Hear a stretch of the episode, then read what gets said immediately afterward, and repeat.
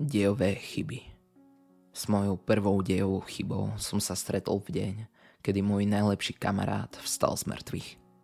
Boli sme vtedy stredoškoláci a samozrejme sme boli hlúpi. Volal sa Jake a radi sme chodili do starého opusteného domu v lese, kde sme proste blbli. Robili sme typické pubertiacké veci. Aby som bol úprimný, bol to pomerne veľký barák. Bol to dvojposchodový dom s pivnicou alebo trojposchodový dom, ak by ste počítali aj pôdu. Príbeh rozpráva o starej žene, ktorá začala tento dom pred rokmi stavať, pretože chcela uniknúť životu v meste. Ale z nejakého dôvodu ho nikdy nedokončila. Pravdepodobne zomrela. Každopádne ten dom bol skoro dokončený, keď zomrela, ale nikto sa nenamáhal ho dokončiť. A tak tam teraz len stojí a chátra. Takže sme ja a Jake do toho domu chodili robili hlúposti, strašili sa navzájom, alebo ho jednoducho preskúmavali. Normálne sme boli opatrní, alebo sme mali šťastie a tak sme sa nikdy nebali, že by sa nám mohlo niečo stať. Potom sa raz dosky na druhom poschodí pod Jakeom prelomili a on sa prepadol. Nikdy som si neuvedomil, v akom strašnom stave to musí byť, pretože ako náhle dopadol na podlahu prízemia, tá sa prelomila tiež a on skončil až v pivnici. Zbehol som dole a pozrel sa do diery v prízemí. Bola tam tma, lenže my sme vždy boli o krok napred, takže sme si so sebou brali baterky. Takže som na Jakea posvietil. Nikdy nezabudnem na to, čo som videl. Jedna z dosiek musela byť pod zlým uhlom, keď na ňu spadol. Teraz trčala z jeho brucha ako kópia. Videl som, ako sa snaží pohnúť a vyrvať ju. Dokonca som ho počul lapať po vzduchu. A potom naraz prestal. Bol mŕtvý. Bol som si tým istý. Naša vlastná blbosť ho zabila. Bol som v šoku. Nevedel som, čo mám robiť. Takže som jednoducho zdrhol. Vybehol som z toho domu a nechal ho tam. Bol už skoro večer, keď som sa dostal domov. Išiel som rovno do svojej izby, s nikým som nerozprával. Nič ma nemohlo zastaviť. Jednoducho som sa chcel stočiť do klopka a zabudnúť na tú hroznú scénu. Rodičia so mnou chceli rozprávať, ale ja som predstieral spánok a tak ma nechali na pokoji. Neskôr v noci sme obdržali telefonát od Jakeových rodičov. Pýtali sa, kde je. Len kvôli tomu ma zobudili a ja som im povedal, že nemám páru. Klasická odpoveď. No, ak ho uvidíš, daj nám prosím vedieť. Prišla hneď potom a tak som to odsúhlasil a išiel spať. Na ďalší deň bola škola a svoj ranný rituál som o mnoho urýchlil. Nechcelo sa mi ísť, ale zároveň som nemohol ostať doma. Bol som si istý, že Jakeovi rodičia už majú podozrenie. A tak som išiel. Škola bola ako každý iný deň. Po ráne blbnúci a rozprávajúci sa ľudia. Došiel som ku svojej skupine kamarátov, s ktorou som pred prvým zvonením a moje srdce sa náhle zastavilo. Bol tam Jake. Stál tam, smial sa, správal sa ako on. Keď ma uvidel, najskôr sa zaškeril, než ku mne prišiel. Povedal nejaký vtip, ale ja som ho nevnímal. Stále som na neho pozeral. Hej, si v pohode? Opýtal sa ma už trochu znepokojene. Nie si... si ty v pohode? To bolo všetko, čo som dokázal povedať. No áno, prečo by som nemal byť? Trochu sa zasmial, ale v zápätí mi venoval nechápajúci pohľad. Ty, ty o ničom nevieš? Snažil som sa frázovať čo najjemnejšie. Nechcel som, aby si nás niekto moc všímal, pretože aj tak som si uvedomil, že ho to musel nejako znepokojiť. Ak áno, tak to však na sebe nedal poznať. O čom by som mal vedieť? Odpovedal a potom zazvonil zvonček. Rozlúčil sa so mnou a podozrievavo sa na mňa pozrel, než vošiel do triedy. Chvíľu som tam len tak stál a pozeral do prázdna, celý v šoku. Prečo tu bol môj kamarát? Videl som ho umierať. Nemal by byť aspoň v nemocnici. Ale bol v poriadku. Išiel som do triedy, ale nemohol som sa sústrediť. Stále som myslel na Jakea a na to, že by mal byť teraz mŕtvy. Stále som sa snažil prísť na to, ako by to mohol prežiť. Ale aj tak sa mi nepodarilo zaplniť túto záhadnú dieru. Po hodine som sa rozhodol, že ten dom pôjdem skontrolovať. Jake ma po škole stretol a opýtal sa ma, či s ním stále chcem ísť von. Povedal som mu, že mi nie je dobre a že si vyrazíme zajtra. Vyzeralo to, že to prijal a odišiel. Nebolo to tak, že by som nebol rád, že môj kamarát je späť, ale pri pohľade na neho ma mrazilo na chrbte. Nemal by byť nažive. Nemal by tu byť. Videl som ho takže som popoludní išiel do toho domu sám. Keď som do neho vstúpil, niečo som ucítil. Bolo to divné, ale povedomé.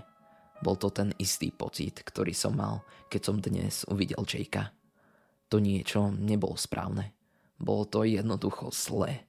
Avšak toto bolo len akési dosnievanie. Nie takéto čerstvé, čo to do keľu, ktoré som vnímal, keď som uvidel kamaráta. Vykročil som dopredu a pozrel sa na zem. Bola tam diera, ktorou sa prepadol. Uľavene som si povzdychol a sklonil sa na dieru. Takže som nebol blázon. Vyťahol som si baterku a posvietil ňou dole do diery. Áno, boli tam tie dosky, ale žiaden Jake. Dostal sa odtiaľ, alebo sa nejako kúzelne regeneroval, alebo čo. Posvietil som baterkou na dieru v druhom poschodí. Nebola tam. Zatajil som dých a začal som baterkou hystericky hľadať tú dieru na strope, niekde v okolí. Kde bola, mala by byť presne na dieru v prízemí, ale nebola tam. Vybehol som po schodoch a samozrejme na mieste, kde sa prepadol, nebolo nič. Nič. Niečo bolo zle. Veľmi zle. Zbehol som späť k diere v prízemí a znova do nej nakúkol. Som si istý, že to bol moment, ktorý rozhodol o mojom osude. Keby som si to nevšimal, robil ako, že sa nič nestalo a bol šťastný, že sa môj kamarát vrátil späť. Možno by som bol schopný žiť ako predtým. Ale v ten moment niečo som zahliadol. Niečo čierne, čiernejšie ako temnota, okolo kuželu baterky. Však to okamžite zmizlo z môjho dohľadu. Zalapal som po dýchu a ťažko dýchajúc som urobil krok vzad. Viem, že som mal utiesť, ale moja zvedavosť ma premohla. Moja logická stránka mi hovorila, že to bolo nejaké zviera alebo klam svetla. Tak teda som prehltol svoj strach a ešte raz sa do diery pozrel. Už som ten tieň nevidel, ale všimol som si niečo iné. Dosky a kusky dolámanej podlahy boli preč. Vedel som, že je niečo veľmi zlé. Nikto nedokáže upratať taký bordel v myhnutí oka. Stuhol som. Vybehol som z domu a bežal lesom, prisahajúc, že ma niečo nasleduje. Mal som pocit, že tam so mnou niečo bolo. Teraz ale viem, že ma to len pozorovalo. Pre tentokrát. Dobehol som domov, zabuchol za sebou dvere a hodil sa do postele. Moje telo sa stočilo do klbka a takto som ležal, snažiať sa upresniť, čo sa vlastne deje. Chvíľu mi to trvalo, ale konečne som sa prinútil vstať z postele. Musel som zistiť, čo sa deje. Ale ani za svet by som sa zase nevrátil do toho domu. Takže som urobil to, čo by spravil každý tínežer. Išiel som na internet a hľadal. Išlo to pomaly a zo začiatku som nemal moc šťastie. Zadaním nad prirodzeno sa objavili len divné obrázky a príbehy. Kamarát vstal z mŕtvych. Mi zase našlo veľa zombie vecí stratený čas mi dal aspoň nejaké info. Dosť toho bolo o mimozemšťanoch, ale niečo upútalo moju pozornosť. Napríklad, že sa niečo stalo, búračka alebo nejaká iná nehoda a naraz tu bol časový skok a všetko bolo v poriadku, ako by sa nič nestalo. Jeden článok o stratenom čase ma však veľmi zaujal. Volal sa Dejové medzery a vyšiel len pred niekoľkými dňami. Zo zvedavosti som na to klikol. Všetci diskutovali nad tým, čo by to mohlo spôsobovať. Väčšinou navrhovali mimozemšťanov alebo dimenzionálne niečo. U jedného chlapa sa ale zdalo, že o tom vie niečo viac. A jeho dôvod bol ten najbizarnejší zo všetkých. Začal hovoriť príbeh dosť podobný tomu môjmu. V krátkosti jeho žena bola zabitá pri nehode v domácnosti, kedy sa na ňu pri búrke zrútil kus domu. Keď sa ku nej snažil dostať, zasypali ho ďalšie trosky. Keď sa prebral, sedel v obývačke a jeho žena sa ho snažila prebudiť. Dom bol v poriadku, so žiadnou známkou poškodenia. a ona bola nažive. Bol chaotický, ale opísal zvláštny pocit. Ako by prišiel na niečo, na čo nemal. Ako môj pocit, ktorý som dostal u Jakea. Po čase už okolo nej nevydržal. Bolo to proste moc divné a tak odišiel, vzal si so sebou všetky svoje peniaze a robil drobné práce, prenocujúc v moteloch. Keď odišiel, začal hľadať. Zabralo to dosť času, ale našiel ďalších ľudí s podobnými zážitkami. Väčšina z nich to jednoducho pokladala za zázrak a pokračovala ďalej vo svojich životoch. Ostatní ten pocit nedokázali striasť, rovnako ako on. Všetci popisovali podobné veci. Nejaké udalosti mali niečo spôsobiť.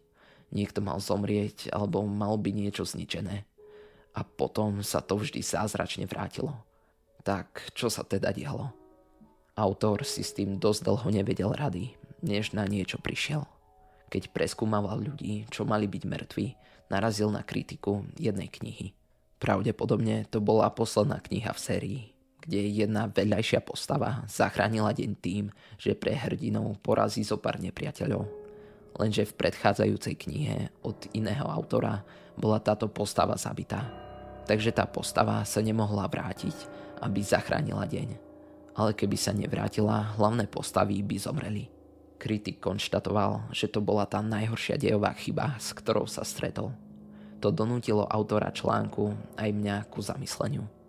Povedal, že o tom napíše viac, až zase trochu zaexperimentuje. A ja som mu to nemal za zle.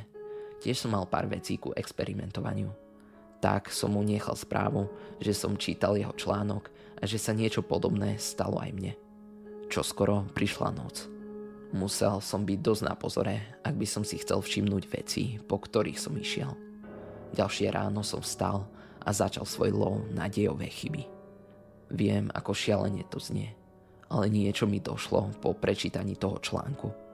Niekto má zomrieť, ale tak sa nestalo ak by mohol spraviť niečo významné neskôr. Znelo to tak povedome. Prvý deň som si nevšimol nič, len ten divný pocit, ktorý som mal okolo Jakea. Tretí deň som si ale všimol prvú chybu.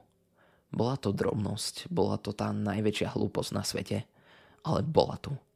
Jednému dievčaťu sa počas prestávky zmenila sukňa na rifle. Viem, že to bude znieť divne, ale tá sukňa bola dôvod, prečo som si to všimol ale zmena na rifle počas 7 minút, kedy máte len tak tak času na prestup do ďalšej triedy, to nedávalo zmysel. Myslím, že to bolo možné, ale nedávalo to zmysel.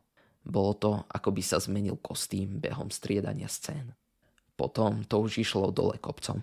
Zmeny som začal vidieť všade. Značka bola ráno červená a potom svetlo zelená. Kamarát prešiel z nosenia svetru na tričko keď som na chvíľu odvrátil zrak. Povedali by ste, že si to musia všimnúť všetci okolo. Ale nestalo sa tak. Možno to bolo tým zvláštnym pocitom, ktorý som dostal po každej zmene veci po tej nehode s Jakeom. Ale ako som sa sústredil na veci viac a viac, začali byť úplne všade. Asi týždeň potom mi prišla odpoveď od autora dejových chýb. Predstavil sa ako Denis a ospravedlňoval sa za oneskorenú odpoveď. Jeho dôvod preskúmaval tieto chyby. Všimol si rovnakých vecí ako ja. Bol to môj prvý rozhovor s týmto chlapom, ale jeho chyby boli do písmena rovnaké s tými mojimi. Až na jednu vec. Keď si v noci všimol zmenenú značku obchodu, na moment sa odvrátil. A keď sa pozrel späť, uvidel o nej levitovať nejakú zahmlenú postavu – bola taká nejasná, keď sa cez ňu pozeral. Bolo to, ako by videl cez nejakú hmlu, ktorá tam v skutočnosti vôbec nebola.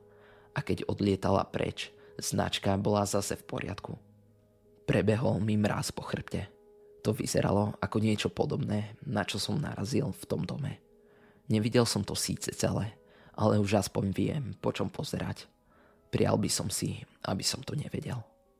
Krátko potom som ich tiež začal vidieť. Museli ste sa len pozerať v správnu chvíľu. Práve keď sa nikto nepozeral alebo nedával pozor. Zahmlená, nejasná postava nosila dlhý, nejasný plášť s kapucňou na hlave. Jedného dňa som zazrel zmenu kamarátovho trička na košelu. Ďalší deň som si všimol, ako zmenili štos kníh na iný. Tesne predtým, ako si ich nejaký študent vzal. Nikto si ich nevšímal. Ako by ste museli byť v správnej vzdialenosti, aby ste si ich všimli. Hovorili sme o tom trochu s Denisom a ten s tým odôvodnením súhlasil. Zdalo sa, že sme museli spozorovať jednu chybu, aby sme boli schopní vidieť ďalšie. Keby sme si toho proste nevšímali, naše životy by pokračovali normálne ďalej. Ale ak ste zvedaví, potom ste takí, ako sme boli my. Jednoducho by ste ich videli stále. Začal som z toho blásniť. Nikomu som to nemohol povedať. A Jake na mňa začal dorážať, prečo už spolu nechodíme von. Nemohol som sa proste na neho ani pozrieť. Bol tak umelý a vedel som, že to v skutočnosti nie je on. Boli to tie veci, ktoré ho priviedli späť.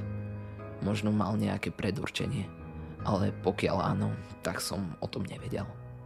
Veci nabrali nové obrátky, keď som si s Denisom začal volať cez Skype.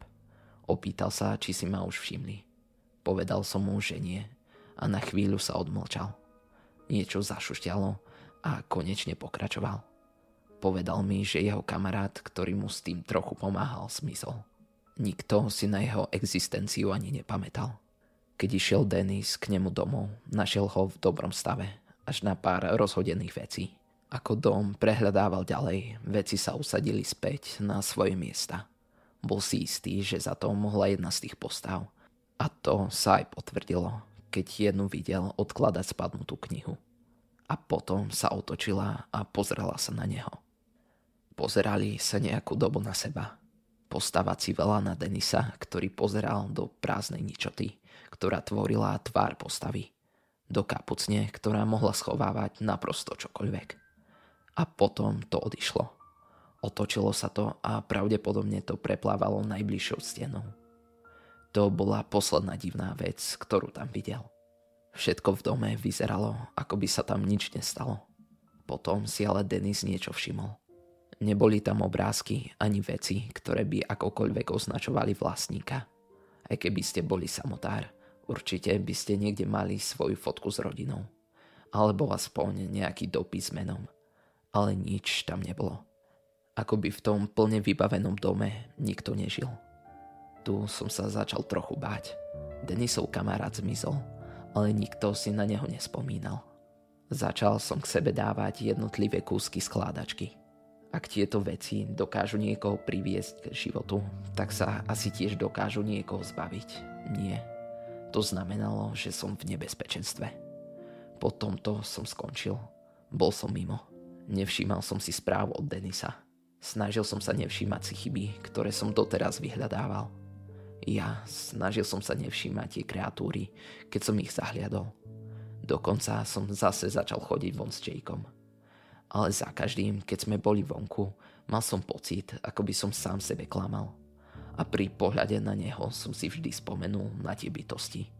Predstavil som si, ako ho jedna z postav vyberá z trosiek, vyťahuje mu dosku z tela a hojí mu rany, aby sa nič nestalo. Čo najviac som sa snažil dostať cez to – ale Denisa bolo ťažké prehliadať. Stále ma vyhľadával. Zablokoval som si ho ako na e-maily, tak na všetkých messengeroch. Ale on si zakladal stále nové účty, aby mi mohol posielať stále ďalšie správy. Zdalo sa, že s pribúdajúcimi dňami ich bolo čoraz viac. Až nakoniec jedného dňa mi prišla správa z účtu, ktorý bol určite Denisov. Už som chcel ten e-mail zmazať a zase ho zablokovať, ale text správy ma zmrazil až do špiku kosti. Idú po mne. Dostan sa na Skype. Potrebujem pomoc. Nevedel som, čo robiť. Ak bol Denis vďaka tým bytostiam v nebezpečenstve, bol mojou úlohou mu pomôcť. Nemohol som ho nechať v štychu. Ale po ňom by sa mohli začať sústrediť na mňa. Musel som mu pomôcť. Nemohol som ho tak nechať. A už určite nie v nebezpečenstve. Pripojil som sa na Skype, pridal si jeho nový účet a okamžite od neho obdržal videohovor. Denis bol vo svojej izbe so zhasnutými svetlami a vyzeral vystrašene. Čo sa deje? Opýtal som sa, keď som sa naklonil bližšie. Prenasledujú ma, povedal podráždeným šepotom. V okolí je ich viac a viac a nie preto, aby napravovali chyby. Sledujú ma. Si si istý? Ako odpoveď zodvihol svoj notebook a odišiel do miestnosti, zrejme kuchyne. Položil ho pred okno a roztiahol závesy. Nevedel som čokoľvek zbadať, kým nezasvietil. Moje srdce zastavilo. Vždy som videl len jednu, možno dve, keď to bola nejaká väčšia zmena. Ale za oknom stáli aspoň tri, možno štyri a pozerali dovnútra svojimi prázdnymi kapucňami. Rýchlo svetlo zase zásol a otočil notebook späť ku sebe. Vidíš? Neviem, čo mám robiť. Nechcem skončiť ako Jerry. Povedz, čo mám robiť. Bol stále viac a viac nepokojený. Nevedel som, čo mu mám povedať. Nevedel som, čo tie postavy sú. Nevedel som, čo chcú. Ani ako sa ich zbaviť. Otvoril som ústa, ale nedokázal som povedať slova, ktoré potreboval počuť. Ako som sa snažil prísť na to, čo povedať, uvidel som ich, ako sa dostali do pozadia k nemu. Cez stenu s katedrou. Denis! Zakričal som. Za tebou! Otočil sa vo chvíli, keď sa k nemu blížila jedna postava. Sakra, začínalo sa ich tam dostávať toľko. Tri, potom štyri, päť. Nemal oproti ním žiadnu šancu. Prvá postava vytiahla spod plášťa svoju slízku ruku a prešla ňou cez Denisovú hruď. Ale žiadna krv, ani žiadny zvuk okrem Denisového kriku. Začal sa zvíjať a popadať za hrudník, zatiaľ čo ho tá bytosť zdržala. Ani neviem čo. Za jeho chrbticu, srdce. Sakra mohla to pokojne byť aj jeho vlastná duša. Potom sa okolo neho začali zoskupovať aj ostatní Začali na neho padať a zatieňovali ho svojimi postavami. Nedokázal som kričať. Nemohol som odvrátiť zrak. Len som pozeral, ako mysne pod tou kopou tieňou. Potom pomaly, veľmi pomaly odstúpili. Denis bol preč. Do očí sa mi dostali slzy, keď som uvidel miesto, na ktorom pred chvíľou stál. Vedel som, čo sa stalo. Bol preč, odstránený. Nikto si na neho už nespomenie bol chyba, ktorú bolo treba odstrániť. Potom sa ich pozornosť obrátila k počítaču. Na mňa. Vyvalil som oči, keď som to pochopil. Bol som ďalšia chyba. Bol som problém v ich obrovskej schéme. Terén, ktorý musel byť vytrhnutý. Časť, ktorá priťahovala príliš veľa pozornosti vo svete, ktorý sa snažili vytvoriť. A musel som zmiznúť. Ani som sa neobťažoval vypnúť počítač Stál som tam a otočil sa, len aby som uvidel celú kopu stoviacu v mojom vlastnom dome. V mojej vlastnej izbe. Chrbtom som narazil do stolu, keď jedna bytosť priplávala. Natiahla ruku a ja som mohol uvidieť všetky chápadlá toho hmlistého plášťa, alebo dokonca rozoznať jednotlivé články ich čiernych prstov. Nemohol som sa pohnúť. Bol som primrznutý. A potom uderila. Fyzicky som ruku idúcu cez môj hrudník necítil, ale cítil som ju niekde hlbšie. Ako by to siahalo na intimnú časť mojej existencie. Cítil som sa zničený, nechránený a zo všetkého najviac celý vystrašený. Začal som kričať, keď to zosilnilo stisk. Bolelo to. Bolelo to tak strašne moc. Moje videnie sa rozmazalo, ale aj tak som ich dokázal rozpoznať, ako sa okolo mňa zoskupujú prišli do kruhu okolo môjho tela, nepozerajúc, čo im stalo v ceste. Proste prešli skrz, ako by tam tie veci ani neboli. A potom na mňa začali padať. Černota ma obklopila zo všetkých strán. Kričal som, ale nevydával som žiaden zvuk. Cítil som, ako ruka šklbla a otrhla odo mňa niečo zo mňa samotného. Moje telo prestalo byť pevné.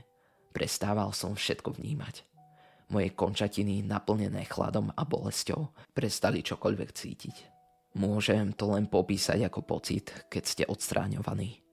Bol to pocit, veľmi silný pocit a naraz nič. Pomaly tento pocit prechádzal mojimi rukami a nohami, až ma to nakoniec pohltilo celého. Naraz odišla bolesť, všetky zvuky sveta aj vízia predo mnou. Po chvíli predo mnou ostala len samotná ničota. Bol som preč. Vedel som to. Bol som mŕtvý. Alebo ešte horšie. Už som viac neexistoval. Predo mnou sa nerozprestieralo nič. Len temnota. Snažil som sa vydať nejaký zvuk, predrať si niekde cestu, ale nemohol som pohnúť končatinami. Alebo som skôr ani nemal končatiny, ktorými by som mohol pohnúť. Ani ústa, ktorými by som mohol kričať. Bol som entita, zanechaná vo veľkej púšti ničoho. Som stále tu, v čistej prázdnote. Nemôžem sa hýbať, vlastne mi ani neostalo nič, čím hýbať.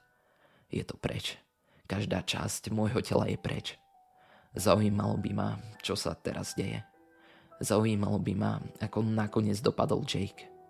Tiež som sa začal zaujímať, či je toto smrť, alebo niečo horšie. Ako trest za strkanie nosu do vecí, do ktorých mi nič nie je. Je toto smrť alebo kompletné vymazanie? Som si istý, že Denis sa cíti rovnako. Takmer si ho dokážem predstaviť, ako sa vznáša v tejto ničote. Možno sa jedného dňa stretneme. Je to jediná nádej, ktorou sa snažím udržať nad vodou. Len to ma drží chladného. Ten pocit, že tu raz možno nebudem sám. Tu končí môj príbeh. Prial by som si, aby skončil lepšie. Prial by som si, aby som mohol povedať, že som s nimi bojoval a zachránil sa. Alebo aspoň, že som utiekol ale niektoré deje nemajú dobrý koniec. Ale som si istý, že teraz rozmýšľate nad jednou vecou. Ak som mŕtvý alebo vymazaný, ako som toto mohol napísať? No, môj milý priateľ práve si objavil svoju prvú dejovú chybu. Buď opatrný, ak stretneš ďalšie.